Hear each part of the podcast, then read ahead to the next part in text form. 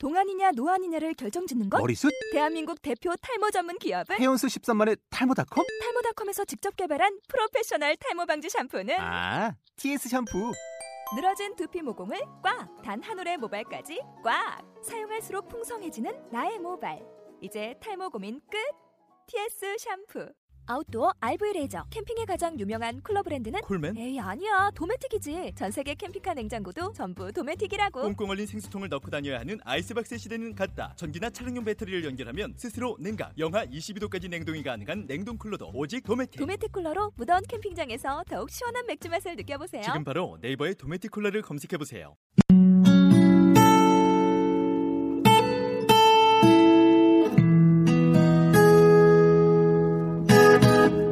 살롱드지엔 혼자 듣기엔 아까워 이젠 들어봐 Hey Today 살롱드지엔 우리 동네 문화예술 맛집 다 있네 다 있어 살롱지게 릴리의 라디오 매거진 살롱드지엔.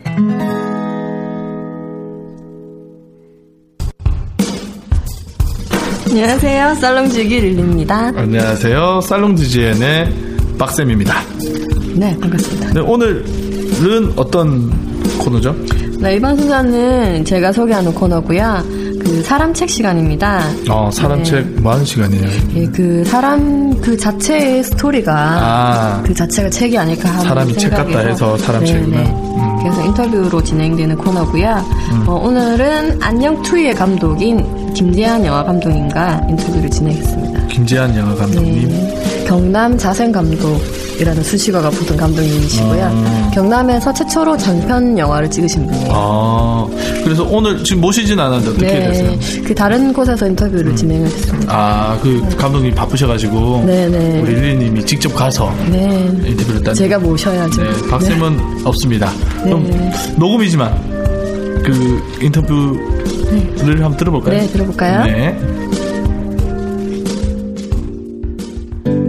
네, 살롱드지엔의 첫 번째 게스트 안녕 투이 영화 감독 김재한님 모셨습니다. 반갑습니다. 네, 반갑습니다. 제가 첫 번째 게스트인가요? 네, 네 맞습니다. 오, 정말 영광입니다. 네. 앞으로 재미있게 한번 해보고 싶은데 어떻게 될지는 모르겠습니다. 네, 자주 나와주셨으면 좋겠습니다. 불러주시면 전 언제든지 나옵니다. 예, 감사합니다.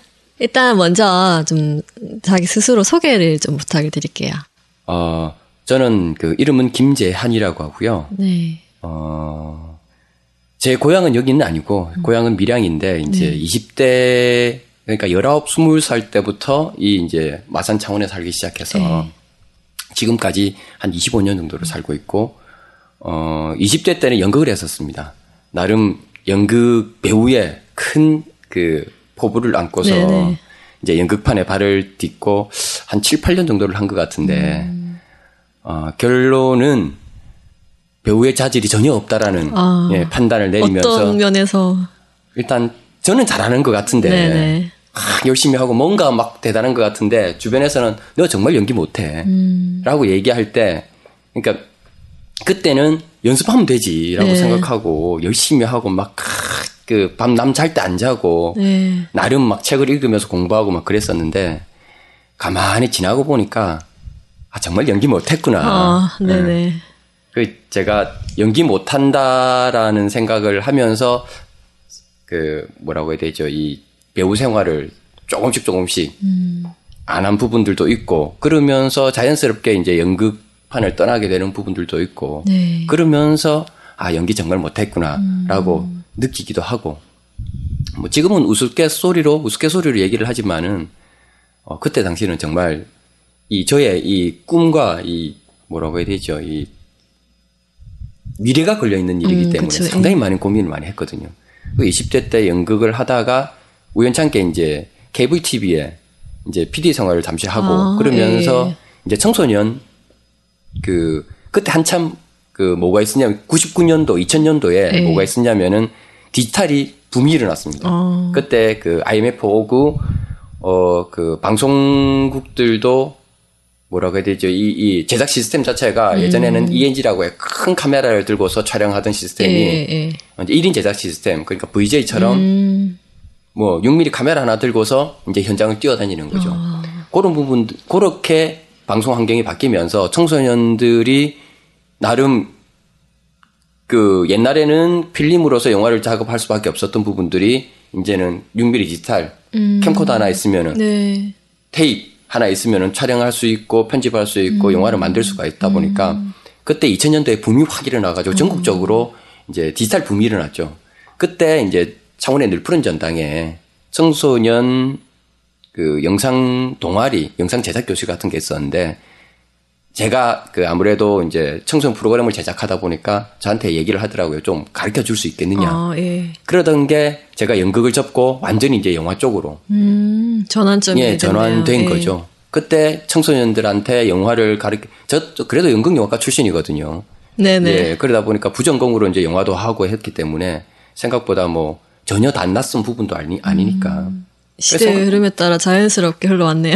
네, 그렇죠. 예. 그래서 애들한테 연극도 영화도 가르치고 그다음에 뭐 작품 만드는 것도 도와주고 하면서 있다가 뭐 직장 생활도 좀 하고 그러다가 영화를 만들어 보고 싶다라는 예. 생각을 가지고 나름 이제 시나리오도 적고 하면서 제 꿈이 이제 부산국제영화제에 그 감독으로 초청을 받아서 작품이 초청이 되고 감독으로 초청을 받아서 부산국제영화제에서 그 상영이 되는 게 꿈이었거든요. 아마 우리나라 그게 몇 살 때 꿈이었습니까? 그게 30대 중반이요. 지금은 그러니까 죄송한데 지금은 40대 중반이죠. 10년에 예. 예, 그렇죠. 이제 30대 중반부터 생각을 하고 있던 부분들이 시간이 지나면서 차츰차츰 구체화되기 시작했다고 해야 되나요? 이제 뭘 시나리오를 적어 나니까 사람들이 이제 주변에서 그러면은 요런 부분들 뭔가 필요하지 않을까라고 얘기를 하고 하면서 하나하나 만들어져서 네. 작년에는 정말 뭐라고 해야 되죠? 제 꿈을 꿈으로 그리던 영화를 찍게 되고 네. 그러면서 또 정말 운 좋게도 네. 예, 부산국제영화제 초청이 되고 그러면서 지금까지 이제 지내오고 있죠. 네, 또 부산국제영화제뿐만이 아니라 두바이 영화제에도 초청이 되셨고. 네, 예, 일단 두바이 같은 경우에는 이제 해외 영화제라는 개념 자체가 그 전에는 없었습니다. 그러니까 영화 만들 때도 해외 영화제라는 개념 자체가 없었고 단순하게 이제 우리는 뭐 베를린 국제영화제, 베니스 국제영화제, 뭐 칸 국제영화제 막 이러지만은 국제영화제는 저하고 전혀 낯선 세계인 줄 알았거든요. 근데 이제 부산국제영화제 가고 나서 부산국제영화제 가기 전에 이제 준비하는 단계에서 이제 해외 세일즈사가 있습니다. 해외 세일즈사하고 계약을 하게 되고 네. 그러면서 그 적는데 보니까 뭐라고 나와 있냐면은 뭐 판권 판매도 마찬가지로 해외에 있지만은 이제 영화제라든지 이런 부분들을 다 대행을 해주더라고요. 그러면서 이게 갈지 안 갈지는 모르겠지만은 국제영화제라는 것도 한번 가볼 수 있는 그런 부분이 되겠다라고 생각을 했는데 네. 영화제 끝나고 얼마 안 돼서 덜컥 이제 연락이 온 거죠. 이것도 비하인드가 있습니다. 예. 그러니까 좀 소개를 해주시죠. 이거를 예. 얘기를 해도 되나 말아야 되나 좀 애매하긴 한데 네네. 처음에 이제 해외 세일즈사가 그 연락이 없었는데 어느 날 갑자기 이제 부산국제영화제 프로그래머님한테서 밤늦게 전화가 온 겁니다. 한 9시, 10시쯤 돼가지고. 그러면서 하시는 말씀이 지금 두바이 국제영화제 경쟁 부분에 초청이 되었는데 근데 해외 세일즈사에서 답이 없다. 내일이 마감인데 아직까지 답이 없다. 이거 혹시나 알고 있었느냐. 그래서 몰랐다. 그러니까 이제 모든 연락들은 그 해외 세일즈사로 다 가거든요. 저한테 하나도 오는 거 아니거든요. 해외 세일즈사에서 그러니까 갈 영화제 안 갈 영화제를 구분을 내서 갈 영화제는 저한테 컨택을 하고 감독님 요런 영화제가 있는데 요런 장점이 있습니다. 가시겠습니까? 라고 컨택을 하거든요. 그러면은 저는 보고 가도 될까요? 라고 역으로 또 물어보면은 이래 해서 가는 게 좋을 것 같습니다. 라고 하면은 가고 막 그러거든요. 근데 이제 두바이 국제영화제 같은 경우에는 그게 그 얘기가 없었거든요. 그러니까 이게 부산국제영화제에서 월드 프리미어라고 해서 영화제는 월드 프리미어가 많은 영화제일수록 그 규모가 큰 영화제거든요. 근데 부산국제영화제 같은 경우 월드 프리미어 편수가 전 세계 몇 위 안에 드는 정도로 규모가 크거든요. 예. 그러니까 월드 프리미어라는 것은 부산에서 했지만은 인터내셔널 프리미어, 한국 외에 전 세계 최초 상영은 예. 큰 데서 하자라는 내부적으로 이야기를 해놓고 있었거든요. 그러니까 이제 근데 가게 되면 두바이가 뭘 인터내셔널 프리미어가 되는 겁니다. 그렇죠. 그러다 보니까 정말 이 뭐라고 해야 되죠? 가야 되나 말아야 되나 정말 많은 고민을 했었거든요. 그러니까 뭐 까르르 비발이라든지 내지는 하다못해 뭐 다른 이름 있는 영화제를 가려고 했는데 이 두바이 국제영화제 경쟁 부분에 가게 되면은 다른 영화제 경쟁 부분에 초청이 잘 안 되거든요. 아. 인터내셔널을 이제 프리미어를 네네. 이제 없는 거니까. 정말 많은 고민을 했었습니다. 근데, 이제, 그래도, 부산국제영화제 이제 프로그래머님께서 또 자기한테 연락이 왔더라면서, 신이 이제 말씀하시고 이래저래 해서, 이것저것 다 떠나서, 한번 가보는 것도, 또 그 길을 감에 있어서 또 다른 길을 열릴 수가 있으니까. 네네, 그렇죠. 네. 뭐 그런 부분들도 있고. 그래서, 일단, 그럼 두바이에 가겠습니다. 해서 네네. 이제 두바이에 갔는데, 정말 놀랐어요. 그러니까 두바이 국제영화제에 네. 경쟁 부분이 10편이 초청이 된 전 세계에 초청이 되었는데, 그러니까 저는 이름만 듣고 그것만 뭐라고 해야 되죠? 그것만 알고 있는 전 세계 유명한 거장들이 주르르륵 포진되어 있는 겁니다. 저도 가기 전에 이제 서울 독립 영화제라든지 네. 이런 데 초청 때문에 일 때문에 두바이 국제영화제 별로 신경 못 쓰고 어떤 작품이 경쟁 부분에 초청되는지도 잘 모르고 갔는데. 네. 거의 다 영어로 되어 있으니까 그냥 대충 뭐 보고 갔는데 가서 딱 보니까 찬찬히 보니까 이 뭐 정말 그러니까 영화제에서의 거장 감독들이 다 있는 겁니다.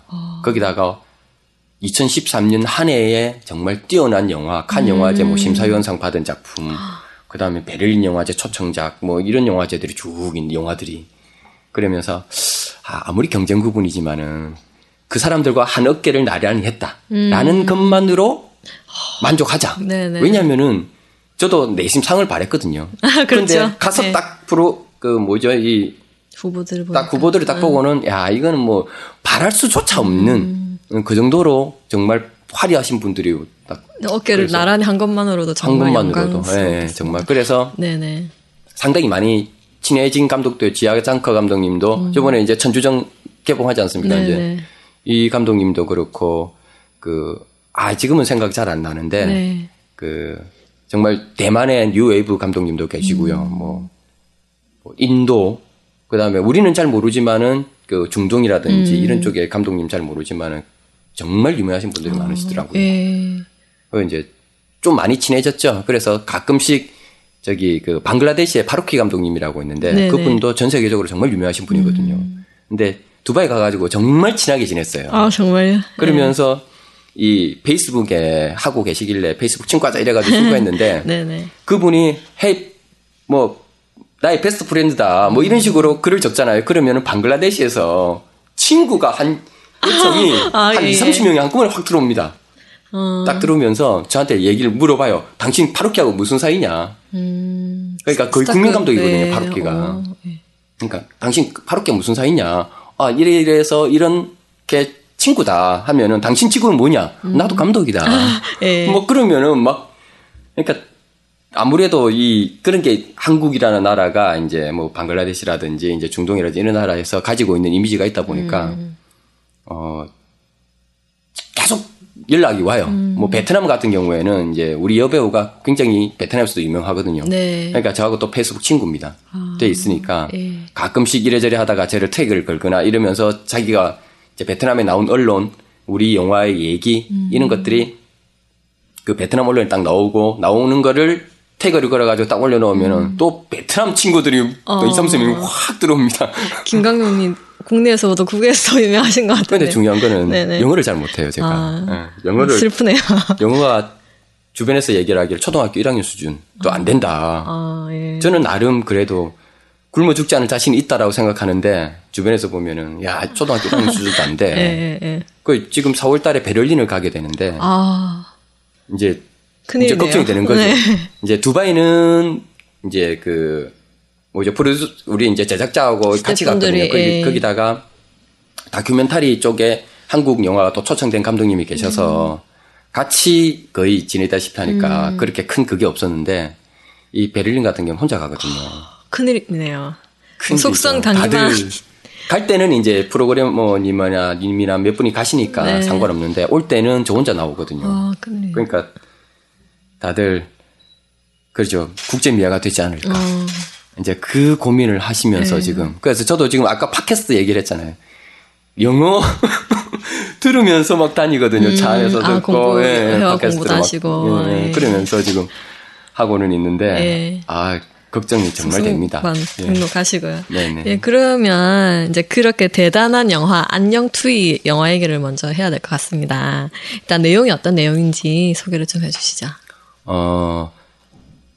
베트남에서 2년 전에 시집을 온 그 베트남 여성이 한국에 시집 온 베트남 여성이 네. 어느 날 남편이 의문의 죽음을 당하게 되고 그 죽음을 이상하게 여긴 이 베트남 여성이 베트남 신부가 그 죽음을 나름의 그 뭐라고 해야 되죠? 과정을 통해서 알아가는 이야기인데 이게 이 지역 그러니까 이 조그마한 마을의 공동체 내지는 폐쇄성이라는 이야기와 같이를 하고 있거든요. 아, 예.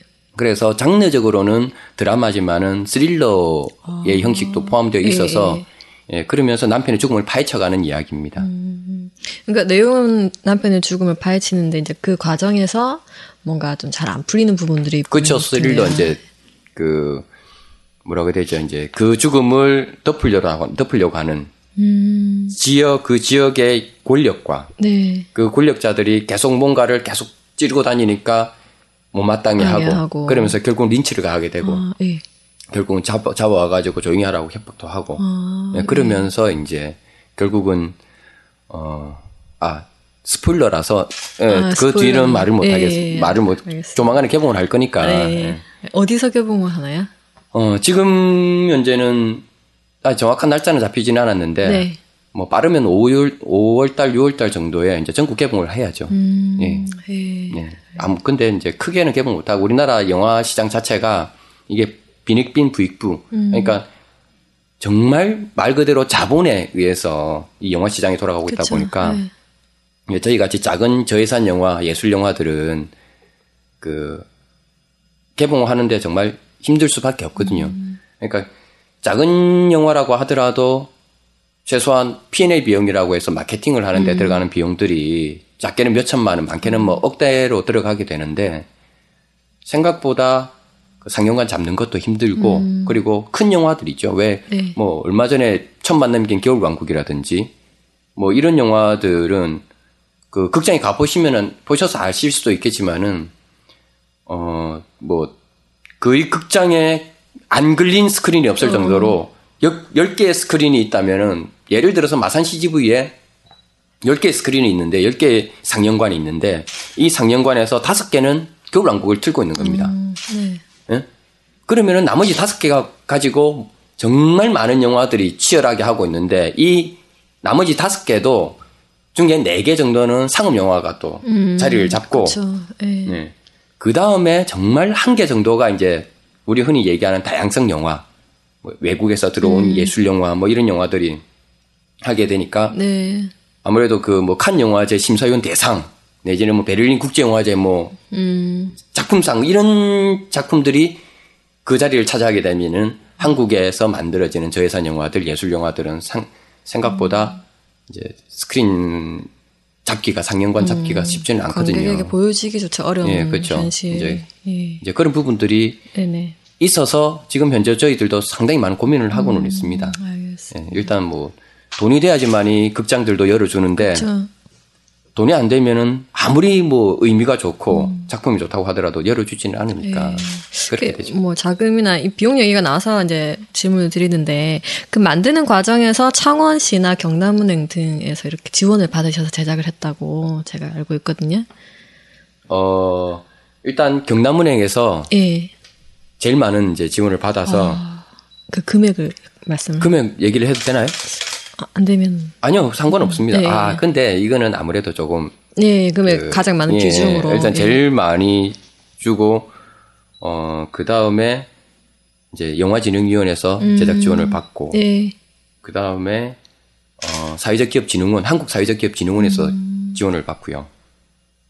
또 뭐 큰 거 같은 경우에는 부산국제영화제에 ACF라고 아시아 영화 펀드가 있습니다. 아. 아시아 영화 펀드가 있는데 부산국제영화제에서 제작 지원을 해주는 게 있거든요. 네. 그게 이제 안녕 투이 같은 경우에는 후반 제작 지원이라고 해서 후반 제작에 소요되는 경비들을 이제 부산국제영화제에서 현물로 다 지원을 해줍니다. 이제 그것 때문에 솔직히 영화가 완성이 된 거거든요. 아. 촬영까지는 했는데 답이 없어서 정말 힘들게 해서 촬영까지는 완료를 했는데 그 이후에 후반 작업을 들어가는데 뭐 작게는 뭐 한 3, 4천, 많게는 한 5, 6천 정도까지 들어가거든요. 상업 영화는 억대 후반 제작비가 들어갑니다. 예. 이게 이제 색보정이라고 해서 DI 작업이라고 해서 색보정하고 그다음에 이 이미지를 이미지를 컴퓨터로 처음 다 만져서 원하는 색감이라든지 원하는 이미지를 만들어내는 DI 작업이라는 게 있고 사운드 작업 같은 사운드 믹싱 같은 경우에는 네네. 영화는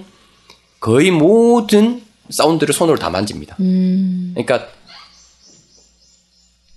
영상을 딱 올려놓고 사운드는 다 뺀 상태에서 대사만 집어넣고 예. 대사도 잘 안 들리는 경우는 후시 녹음을 하고 그러면서 폴리라고 해서 효과음 그러니까 우리가 컵 하나 놓는 소리 딸깍 요는 소리들도 다 새로 만들어 넣는 거거든요. 예.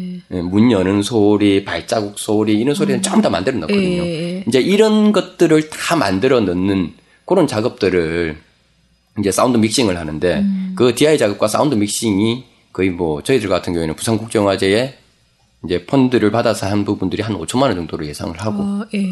그 정도 되죠.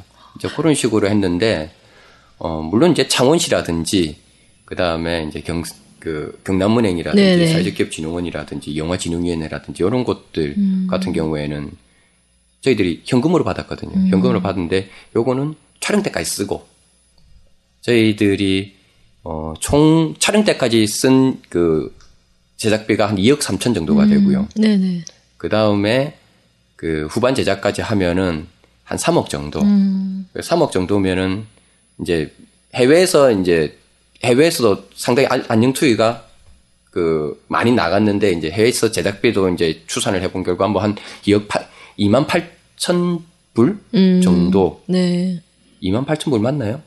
2억 8천이면? 네, 3억 정도가 된 그 정도로 지금 제작비가 들어갔고 경남은행이 이 중에서 이제 경남은행이 거의 뭐 절반 조금 안 되게.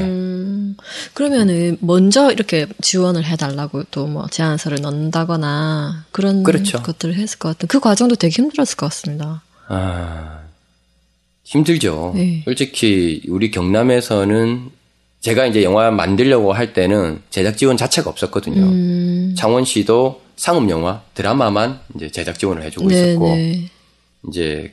지금은 한국 경남문화예술진흥원으로 바뀌었지만 그전에 이제 영상위원회 같은 경우에는 현물 지원이라고 해서 이제 장비 대여 뭐 이런 걸 하게 되는데 이제 저희들 같은 경우에는 한 달 빌리는 데만 카메라만 한 달 빌리는데 1,000만 원짜리 그러니까 레드라는 카메라를 썼거든요. 예. 레드1이라는 카메라를 썼는데 예. 여기에 렌즈까지 하게 되면은 뭐 2,000만 원 이렇게 막 되는 장비를 써야 되는데 이제 현물로서는 답이 없는 거죠. 네네. 이제 그러다 보니까 이제 경남 영상위원회 자격 지원도 못 받고 뭐 없었죠. 없었는데 그래도 영화는 만들어야 되니까 정말 고민을 했죠. 고민을 하면서 조금 이 뭐라고 해야 되죠? 이 나름의 이 그림을 그렸습니다. 그러니까 몇 분들이 모이셔가지고 어떻게 하면은 제작 지원이라든지 네. 이런 부분을 좀 받을 수 있을까? 그렇다고 뭐라고 해야 되죠? 정치권에서 뭔가를 하는 것도 안 되거든요. 그렇죠. 그러니까 없는 거를 해주는 거는 말이 안 되기 때문에 그러다 보니까 정말 많이 힘들었죠. 그 기간이 얼마나 소요가 됐나요? 그러면은 한 1년 반 정도 제작 기간이 1년 반 정도 됩니다. 그러니까 제가 시나리오를 적은 게 2012년 초반에 시나리오를 적고 네. 그 다음에 그때부터 이제 제작 지원을 받기 위해서 서류를 들고 다니면서 뭐 이제 현물 지원, 이제 숙소라든지 숙박 네네. 이게 스태프들이 한 4, 50명 정도가 움직이게 되면은 먹고 자고 하는 게 돈 제일 많이 들어가거든요. 거기다가 인건비, 네. 이제 이런 부분들이 제일 많이 들어가게 되는데 이제 먹고 자고 하는데 좀 해달라라고 해가지고 우리 경남에 있는 지자체는 상당히 많이 들어갔었거든요. 많이 들어가가지고 했는데 다 잘리고. 네. 그럼에도 이제 또 여기도 가고 저기도 가고 기업체도 넣고 하면서 이제 잘 된 게 이제 경남은행이 이제 제작 지원을 해주게 된 거죠. 영화 만든 것도 대단하신데 그런 지원을 따냈다는 것도 저는 대단하신 것 같아요. 그런 게 선례가 있나요? 그렇게 뭐 지원을 받아서 영화를 없습니다. 그 부분에 대해서 대단하신. 이제 저희는 이걸 이제 사회적 제작 지원이라고 얘기를 하는데 물론 이제 이렇게 해서 돈을 받은 것도 있지만은 네. 실질적으로 이 경남 내에 많은 분들이 십시일반 그러니까 돈이 있으면은 돈으로 도와주시는 분도 계시지만은. 돈이 아니고 자기가 가지고 있는 예를 들어서 빵 가게를 하시면은 네. 촬영 때 빵을 계속 지원해 주시고 어떤 분은 만두를 계속 지원해 주시고 어떤 분들은 회식을 지원해 주시고 왜냐면 30-40명, 40-50명이 한번 고기 삼겹살 안 먹으려고 해도 돈이 엄청나거든요. 네. 그러니까 그런 것들을 한번 해 주시기도 하시고 그다음에 이제 뭐 그 숙소라든지 이런 부분들을 할인을 해주기 위해서 노력하시는 분들도 계셨고. 네. 떠오르시는 분들 많으시겠네요, 지금. 감사합니다. 그렇죠. 분들. 뭐, 저희가 4분 50초의 기적이라고, 시사회 할 때 4분 50초의 기적이라고 이름 붙인 것도 이 4분 50초가 엔딩 크레딧 길이거든요. 예. 그러니까 웬만한 상업 영화 수준의 엔딩 크레딧이 올라간 겁니다. 도와주신 분들이 워낙 많으셔서. 예. 뭐, 만 원 도와주시더라도 저희들한테는 똑같은 분이시기 때문에 이름을 다, 성함을 다 넣어드리고. 그러다 보니까 이게 엔딩 크레딧이 워낙 길어진 거거든요. 네네. 그래서 아마 전국에서도 이런 저희들 같이 영화를 만든, 그러니까 서울에 제가 이제 서울 독립영화제라든지 이제 이런 이제 영화를 하시는 분들하고도 만나면은 정말 놀라시거든요. 어떻게 이런 식의 영화 제작 시스템을, 이런 식으로 해서 영화를 만들게 되었느냐부터 시작해서 부산국제영화제 같은 경우에도 정말 놀래더라고요. 어떻게? 아, 네네. 응? 그래서, 야, 이런 시스템을 좀 더, 어떻게, 정착시킨다면은, 열악한 이 독립영화를 만드는 분들이 정말 좀 더 쉽게 만들 네, 수 있지 않을까 그렇죠. 하는데, 아무래도 사람이죠. 사람이 뭔가를 만들어 간다 보니까, 사람이 뭔가를 하지 않으면은 그런 부분들도 안 생기고. 그렇죠. 그러니까 이런 사람들이, 전국이 많이 생겨야 되는데 그렇지 않고 이제 영화 하시는 분들은 정말 영화 만드시는 분들은 그런 머리들이 아이디어들이 부족하고 좀 힘들죠. 네. 이제 그렇지 않으신 분들은 이제 영화에 대해서 잘 모르시니까 이 시스템을 잘 모르시니까 이제 뭔가를 좀 도와주시려고 하시더라도 좀 다 안 맞고 막 그렇게 되는 거죠. 근데 저 같은 경우에는 이제 우리 제작자라든지 프로듀서라든지 이런 분들이 상당히 많이 이런 사회적 이제 제작에 관련된 이런 그러니까 뭐라고 해야 되지 일들을 많이 하시다 보니까 그런 일을 하시다 보니까 지원받을 네, 그렇죠. 방법도 지원받는 있겠다, 방법들 그리고 많은 분들을 끌어들일 수 있는 그런 부분들도 있었던 거죠. 예, 그런 부분도 대단하신 것 같습니다. 네. 예, 그러면은 영화 내용으로 잠깐 다시 돌아가면은 이제 그 살인 사건을 파헤치려고 하는데 덮을 수밖에 없는 어떤 그 정치적이라든지 그런 부분에 대해서 꼬집고 싶으신 건지 제작 의도를 조금 알고 싶어요. 어떤 그 내용을 그렇게 진행을 하셨던 이유를? 맨 처음에는 네네. 이주 여성에 대해서 얘기를 하고 싶었거든요. 그러니까 그전에는 별 생각 없이 이제 다른 영화를 준비하고 있었습니다. 네네. 다른 시나리오를 가지고 준비를 하고 있었는데 어느 날 이제 제 주변에 이제 이주 여성 쉼터를 하시는 수녀님이 계시거든요. 네. 그 수녀님 하고 이래서 커피를 한잔 마시면서 이야기를 하고 있는데 생각했던 것하고는 완전히 다르더라고요. 우리가 언론을 접하거나 그러니까 신문 방송으로 접하고 있는 이야기들과 네. 실제 이제 수녀님께서 말씀하시는 쉼터를 운영하시면서 보셨던 것들과는 정말 많이 다르더라고요. 그러면서 이게 다문화 내지는 이주여성 얘기가 이미 10년 전에 나오기 시작하고 네네. 지금은 어떻게 보면 식상한 얘기인데 근데 해야 되겠다는 생각이 들었어요. 예. 이주여성 이야기를 그냥 말 그대로 과장 없이 잘 살고 있으면 잘 살고 있는 대로 좀 힘들게 살면 힘들게 사는 대로 이야기를 해야 되겠다 싶어서 이제 그때부터 이제 자료 조사 들어가고 시나리오 작업을 시작한 거죠. 예.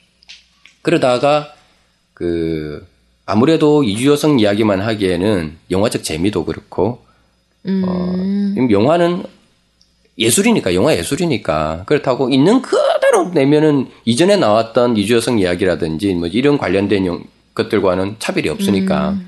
거기서 이제 아이디어를 낸 게 이제 스릴러의 기법을. 아, 예, 예. 이제 이주여성이 단순하게, 그러니까 이주여성이기 때문에 주변에서 벌어지는 일들과 또 다른 남편의 죽음을 파헤치기 위해서 갖게 되는 차별. 그러니까 이방인으로서의 차별이죠. 외부에서 시집온 사람으로서의 이방인으로서의 차별도 있지만은 네. 이주여성이라는 것에 대해서 차별도 있거든요. 네. 그래서 영화 속에 보면은 니는 베트남에서 시집 왔으니까 애 잘 낳고 응? 잘 살면 된다. 뭐 딴 그걸 하려고 그러느냐. 뭐 하여튼 이런 식으로도 네. 대사가 있듯이. 네. 그러니까 굳이 이주여성이 아니어도 받게 되는 차별. 이제 그런 부분들을 영화 속에서 이야기를 하려고 했던 거죠. 이제 그게 이주여성이기 때문에 이주여성으로서 이제 겪게 되는 상황들이 영화 속에 포함이 되는 거고요. 알겠습니다. 영화가 기대가 되네. 아직 제가 영화를 못 봐가지고 꼭 뭐 좀 좋은 데서 많이 볼 수 있었으면 좋겠습니다. 사실 힘들겠지만 상영관이 별로 없을 수밖에 없기 때문에 또 경남은행에서 또 뭐 틀어주고 이런 것들이 있어야 될 것 같은데 아까 말씀 중에 잠깐 나왔는데 현재 좀 급식 봉사를 하신다거나 자원 봉사를 또 하시고 그런 활동들을 한다고 제가 들었습니다. 예. 예. 제가 그 사무실이라고 해야 되나요? 그러니까 저는 따로 사무실이 없고 네.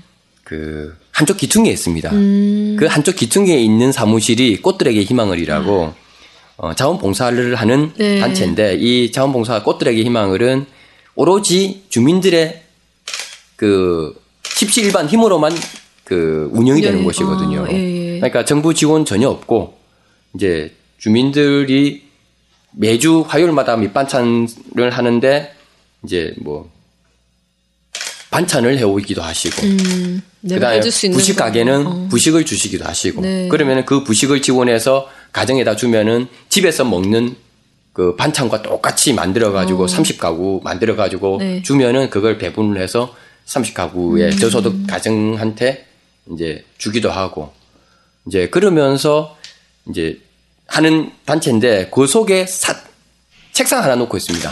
그 안에.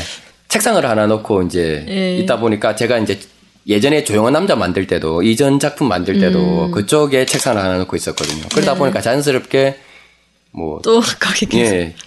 제가 쌀 배달도 하게 계셔도 되고. 계셔도 되나요? 네? 계셔도 되나요, 거기? 아. 얹혀 있는 거 아닙니까? 얹혀 있는 거죠. 얹혀 있는 네. 건데 이 얹혀 있는 거죠. 예.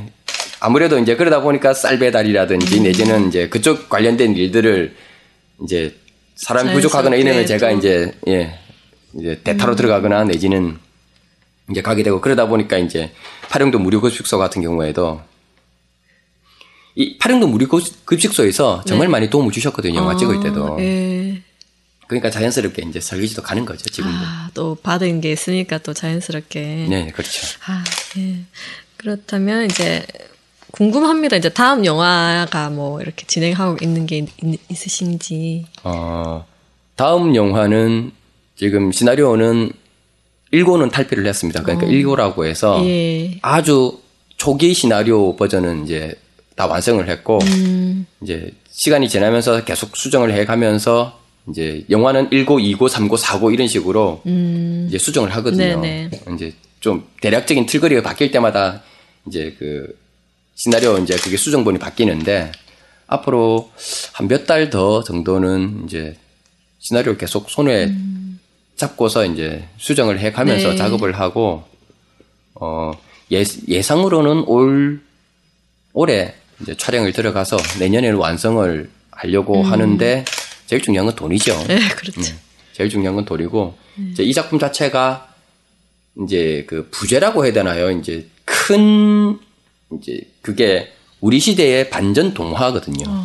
그러니까 제목은 아직 가제라서 뭐 말씀드리기는 좀 애매한데 이 이야기 자체가 그 지구상에 존재하지 않는 어떤 나라입니다.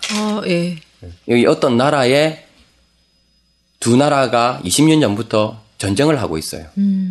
근데 우리의 주인공은 산골짜기에서 저 골짜기에서 세상 모르고 정말 열심히 농사를 지으면서 살아가고 있는데 어느 날 그 징집 영장이 날라옵니다. 군대에 들어오라는 영장이 날라오게 되고 그러면서 그러니까 주변 심리 밖으로 나가본 적도 없는 우리의 주인공이 말 그대로 세상에 던져진 거죠.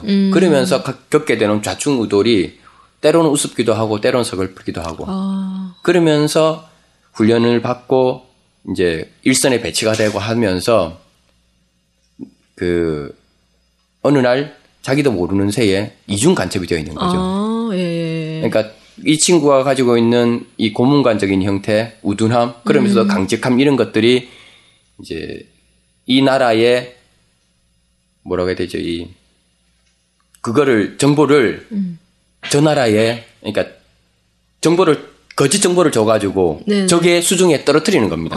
그래서 사로잡혀가지고 적에게 갔는데 거짓 정보가 나오는 거죠. 그러면서 이제 결국에는 이 적군의 손에 의해서 총살을 당하는 사형을 당하는 그러면서 뭐 억울하게 그쵸 억울할 수도 있겠지만은 어쨌든 자기가 원치 않게 이중 간첩이 되게 되고 그러면서 이 두 군데에서의 이런 그 충돌로 인해서 한 개인이 희생을 당하게 되는 이제 그런 이야기거든요. 기대가 되네요. 자꾸 말을 왔다 갔다 하는 바람에 제가 저도 대본 없이 하는 거 아닙니까? 그렇죠? 네, 그렇죠. 대본 없이 하다 보니까 네, 뭐 이런 부분 편집하면 되니까 말이 왔다 갔다 해서 대충 알아들어서 이해를 해주시면 좋겠습니다. 알겠습니다. 예, 그러면은 이제 앞으로 계획은 들어봤고 이제 제가 마지막 질문을 드리겠습니다. 어떤 감독으로 어떤 영화를 찍고 싶으신지? 별 생각은 없습니다. 솔직히 별 생각은 없고요. 제가 좋아하는 그때그때 이제 그전에는 이주여성 또는 이제 스릴러 그러니까 집단 내에서 이방인으로서의 처해지는 이런 상황들 그다음에 예술영화로서 영화를 만들었다면은 이제 이번 영화 같은 경우에는 조금 더 그 영화적인 재미 이제 코미디적인 요소 그다음에 계속 웃다 보면은 끝에 가서는 이제 자기도 모르게 서글퍼져서 이제 눈물을 흘리게 되는 이제 그런 부분들과 조금 더 영화적인 재미. 예. 안녕 투이가 예술 영화였다면은 지금은 예술 영화와 상업 영화의 중간 형태로 아무래도 관객들이 좀 더 재미있어 할 수 있는 이제 그런 영화를 만드는 게 이번 영화의 목표고요. 네네. 예. 그래서. 저 인간도 좀 재미있는 영화를 만들 수 있구나. 아까 인터뷰 전에 유머 감각이 잘 없으시다고 얘기를 해주셨는데. 그 유머 감각이 말하는 건 없는 것과 이제 적어놓은 건 좀 다르죠. 아무래도 조금 다르긴 한데. 네. 원래 자체가, 그러니까 저는 정말 해맑습니다. 사람들이 정말 해맑기만 해. 내지는 뭐, 이런 말씀을 하시는데, 정말 착해. 뭐, 내지는 뭐, 이렇게 말씀하시는데. 네. 영화를 보면 정말 재밌어? 이것도 스포일러인데, 이거 아니요. 안녕 투이가. 그러니까, 저를 아시는 분들이 이제 안녕 투이를 영화제에서 하고, 뭐 이래저래 상영을 몇 번 했었으니까, 아시는 분들이 이제 영화를 보고 나면은, 저와 영화를 잘 결합을 못 시키시더라고요. 그렇죠? 주변에 몇 분 보신 분이 계신데, 거기 끄떡하고 있습니다, 지금. 보셨다 하시더라고요. 잘 결합을 못 시키십니다, 솔직히. 알겠습니다. 이제 다음 영화 같은 경우에도 물론 이제 저니까 기본적으로 가지고 있는 이제 여러 가지 이런 부분들은 뭐 크게 변하지는 않겠지만은 좀 더 영화적 재미 그래서 관객들이 좀 더 쉽게 영화를 보고 이제 뭐랄까 저예산 또는 예술 영화도 이렇게 재미있을 수 있구나 하는 거를 목표로 만들고는 있는데. 영화는 돈이거든요. 결국은 돈이. 돈 많이 들어가면은 영화가 정말. 경남은행 관계자분들이 이 방송을 들으셨으면. 경남은행뿐만 아니고. 모든 분들이 지역에 계신 분들이 십시일반. 글쎄 요번에는 솔직히 십시일반 하는 것도 이제 너무 부담스러워서. 그런데 뭐 기업들이 후원을 해주면은 저희들은 영화 시작하면은 띄웁니다. 경남은행 같은 경우에도 영화 시작하면은 바로 오프닝에 경남은행 확 뜹니다. 그리고 제작 지원을 해준 데가 영화진흥위원회, 창원시, 사회적 기업 진흥원 이런 데서 했기 때문에 영화 시작하면은 경남은행 뜨고 창원시 뭐 막 뜨거든요. 그래서 기업들 좋습니다. 이 이미지 제고. 그렇죠. 그러니까 조그마한 돈으로 지원해준 네. 순서대로 네. 또 뜨네요. 네. 광고 새까빠지 하는 것만큼 예술로 딱 갈 수도 있기 때문에. 그쵸. 한번 고민해 보시기 바랍니다. 예, 알겠습니다. 그러면 4월에 또 베를린 영화제 가신다 하시는데. 베를린 영화제는 아니고요. 예, 예. 베를린에서 열리는 베를린 한국 영화제라고 이제 작년에 한국에서 화제작이었던 영화 10편을 따로 선정을 해 가지고. 그런 영화제도 또 있습니다. 예, 예. 이거 같은 경우에는 그 영화제 형식이라기보다는 한국의 문화를 알리는 이제 그런 형식이 더 크거든요. 그래서 딱 10편을 선정해가지고 베를린에서 상영을 합니다. 혹시 다른 영화는 어떤 게 선정이 되는지? 글쎄요. 저는 저밖에 몰라서. 예. 예, 예. 이제 궁금하네요. 예. 예. 세일즈사에서 이제 해주는데 10편 중에 이제 초청이 되었다라고만 해줘서, 이제 저도 가봐야지, 이제 프로그램이 나와 봐야지 알죠. 그러니까 요것도 네. 있고, 4월 초에 이제 하와이 국제영화제 스프링 쇼케이스라고. 바쁘시네. 예, 하와이는 아마 안 갈 것 같고요. 예. 예, 하와이는 저 말고 이제 8편이, 한국 영화가 이제 총 8편이 되어 있는데, 뭐, 전도연이 주인공한 집으로 가는 길, 송강호 주인공인 변호인, 그 다음에 뭐 하정우가 만든 롤러코스터라든지 뭐 이런 상업 영화죠, 쉽게 말하면은. 그 독립 영화는 저 혼자입니다, 예술 영화. 네. 의미가 크네요, 그 부분에서. 그렇죠. 네네. 그래서 독립 영화는 말 그대로 제가 보기에는 끼워넣기고, 예, 뭐 변호인이라든지 이제. 얼마나 유명합니까? 그죠? 네. 한국에서 대박친 영화들 정말 많고 정말 유명하신 분들이니까. 예. 이제 그것도 있고 LA에서 열리는 아시아 퍼시픽 필름 페스티벌이라고 해서 이제 거기에도 초청되어 있고. 예. 그다음 캘리포니아에서 열리는 이제 이제 베트남 영화제가 따로 있더라고요. 예. 미국 내에서 열리는 베트남 영화제가 따로 있습니다. 우리나라 영화에도 해당되고 베트남 영화에도 해당되는. 글쎄 모르겠어요. 뭐 때문에 이제 여기에 초청되었는지 모르겠는데 하여튼 그래서 4월 달과 5월 달 그러니까 3, 4, 5월 달이 지금 이제 계속 영화제로 이제 돌고 있고 예. 안녕 투이는 아마 5, 6월 달 정도에는 개봉을 하려고 지금 준비 중이고 베트남도 개봉을 준비하다가 현재로는 지금 예. 한국 개봉 때문에 지금 이제 스탑 일단 그러니까 한국 영화인데 베트남에서 먼저 뭔가를 하는 거는 이거는 그러니까 그게 안 된다 네. 안 맞다라고 얘가 배급사에서 강력하게 얘기를 하는 바람에 일단은 베트남 같은 경우에는 이제 스톱되어 있고 그다음 하반기도 이제 영화제도 쭉 이제 아마 올 한 해는 이 안녕 투이와 이제 영화 준비하는 걸로. 바쁘시겠네요. 또, 네, 그럴 것 같습니다. 알겠습니다. 뭐 아직 뭐 어떤 감독이나 어떤 영화로 이렇게 한정된 게 아니라 무한한 가능성을 지닌 김재한 감독님이신 것 같습니다. 예, 오늘 인터뷰 감사드리면서 앞으로 그 하고자 하시는 거 다 이루시길 바라겠습니다. 예, 그 재미없어도 편집 좀 잘해주시고요. 알겠습니다. 예. 앞으로 그 뭐 개봉을 하든 내지는 다음 영화를 만들기 위해서 또 하든 저는 경남 내에서 우리 지역 내에서 뭔가를 계속 만들어내고 그러기 위해서 지금도 뭐 많은 영화제에서 일단은 가장 기본적으로 그 프로필을 얘기할 때 얘기를 하는 게 경남에서 자생적으로 탄생한 네. 인상적인 데뷔작이라고 얘기를 하거든요. 그렇듯이 우리 경남 내에서 정말 문화예술이 그러니까 영화예술이라는 부분들이 정말 그 토양 자체가 부족한 이곳에서 네. 이런 장편 영화가 만들어졌다라는 거에 대해서 상당히 많이 정말 많이 놀래고 그럼으로써 또 많은 사람들이 관심을 가지고 있거든요. 이제 그것들이 한 번으로 끝나지 않고 두 번, 세 번, 네 번 네. 이렇게 이어질 수 있도록 예, 이 방송을 들으시는 많은 분들 예, 참고해 주시면 감사하겠습니다. 아, 너무 잘 들었습니다. 네, 아, 정말 대단하지 않나요? 경남에서 정말, 이런 감독. 저렇게 하기가 정말 쉽지 않았을 텐데. 네. 네, 여러 가지 면으로 저도 진짜 한번 뵙고 싶네요. 네. 다음에 기회를 드릴게요. 네. 모셔주세요. 네, 알겠습니다. 네. 다음번에도 저 더 멋진 분으로 인터뷰로 찾아뵙겠습니다. 네. 그럼 빠이빠이. 안녕.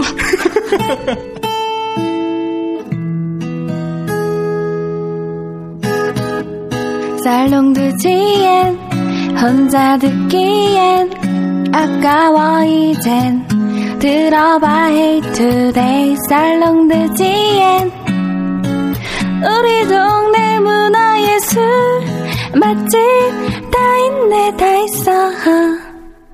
살롱지게 릴리의 라디오 매거진 살롱드지엔.